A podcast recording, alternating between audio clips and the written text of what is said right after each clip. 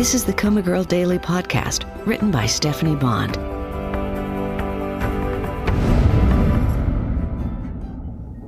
October 1st, Saturday. When the door opened and I heard my mother's voice, I tensed, hoping she'd brought my dad or Aunt Winnie, or was talking to one of the nurses or security guards, or was on the phone closing a deal on a McMansion in a part of Atlanta I wasn't familiar with. Can't understand why she wants to meet us here, my mom said. My sister Sydney's long suffering sigh is unmistakable. ADA Spence said it would draw less attention if she came here than if we went down to her office. I retreated from the sound of Sid's voice. I was awake all night playing my recalled memories of the car crash over and over. Part of me wants to magically realize the scenes in my head are false memories or bad dreams. Instead, I keep remembering small details and nuances that reinforce the realization I wasn't driving when my tan Ford Escort hit Keith Young's yellow Jaguar head on. Sydney was. And she'd lied, had let everyone, including me, believe I was driving. What do you think she wants to talk about? My mother asked. Another sigh. Marigold's case, I assume. Sid sounds preoccupied. With her own guilt?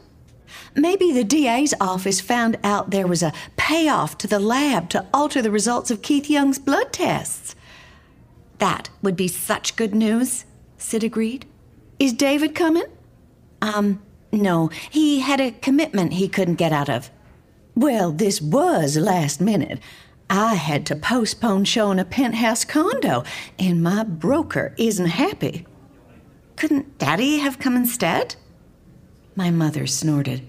You mean actually participate in our family? Their conversation was cut short by the arrival of ADA Spence. I can tell from her curt greeting that she isn't delivering good news. I thought this would be the most private place we could talk, the woman said. About? Sid prompted. If either of you know anything about the assault on Keith Young, I need for you to come clean. What? My mother said. That's preposterous. What makes you think we know something? Sid asked in a voice that makes me think she knows something. I'm not saying you do, the woman said carefully. But Marigold has a lot of supporters, including a big social media following. And it's come to our attention that threats were made against Keith Young. People go on social media to blow off steam, Sid said. Maybe, Spence said. Maybe not. Also, Keith Young told us his attacker seemed to be well trained. Professional was the word he used, maybe military or ex military. I recalled my brother Alex's comment to my dad that one of his buddies in Atlanta had offered to deliver street justice to Keith Young. My mother and Sid were silent. We know your son is in the Army, Spence added. Is there something you want to tell me? No, my mother said, her voice firm. I'm trying not to suspect your husband isn't here because he knows something, or because he did it. My mother scoffed. Robert isn't physical enough to pull off something like that. How does my mother manage to make a denial of a criminal act sound like an indictment on my father's manhood? We don't know anything about the assault on Keith Young, my mother added, and while we're not happy he was injured, you can't expect us to lose sleep over it either. I understand how you must feel, the ADA said. But if you know something and you don't report it, this could go bad for you. Sid guffawed. Bad for us? If you and the DA haven't noticed, things are already bad for us. I'm sorry. I misspoke. Of course, things are not good. And we have no interest in making things worse my mother said evenly. Okay, the woman said, sounding mollified. If you do notice anything relevant in Marigold's social media stream, or if you learn of who is behind the assault, even a rumor, you will call me immediately? Yes, my mother said. The woman's shoes clicked on the floor in retreat. Then the door opened and closed. Of all the nerve, my mother sputtered.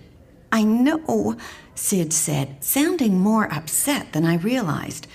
I wish David had been here. Her voice broke off in a sob. Oh, honey, is everything all right between the two of you? I'm having second thoughts. About David? No, not about David. What then? Perhaps about lying to the entire planet? She sighed again. I'm having second thoughts about sitting out this semester. Absolutely, you should go back to Boston, my mother said. I never wanted you to interrupt your studies. But I hate leaving you and Daddy to deal with Marigold alone. Deal with me? Ouch. We'll manage, and David will still help, won't he? Yes, of course. And I'll be able to lend a hand with the social media accounts. Then go. Sid sighed yet again.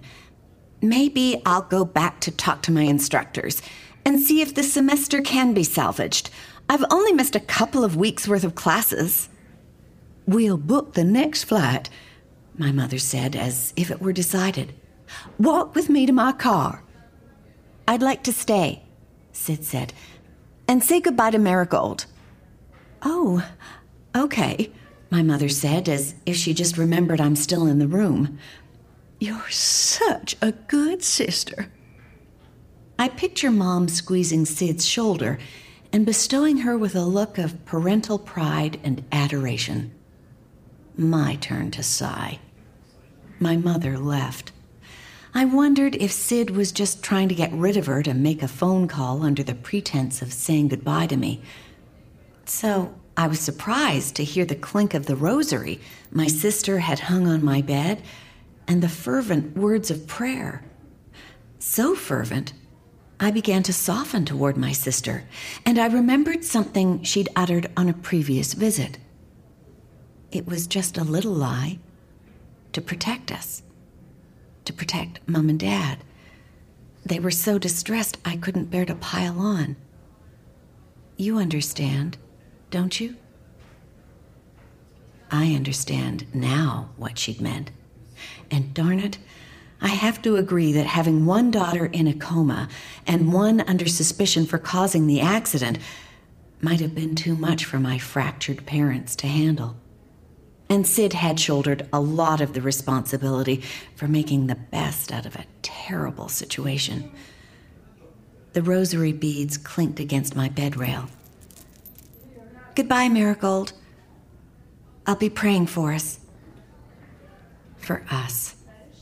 Earlier, when I thought Sid was lying to the police about me talking on the phone when the accident occurred was to cover for me, I conceded if the tables were turned, I'd lie for Sid. And in a way, I am doing that now. So how can I be angry?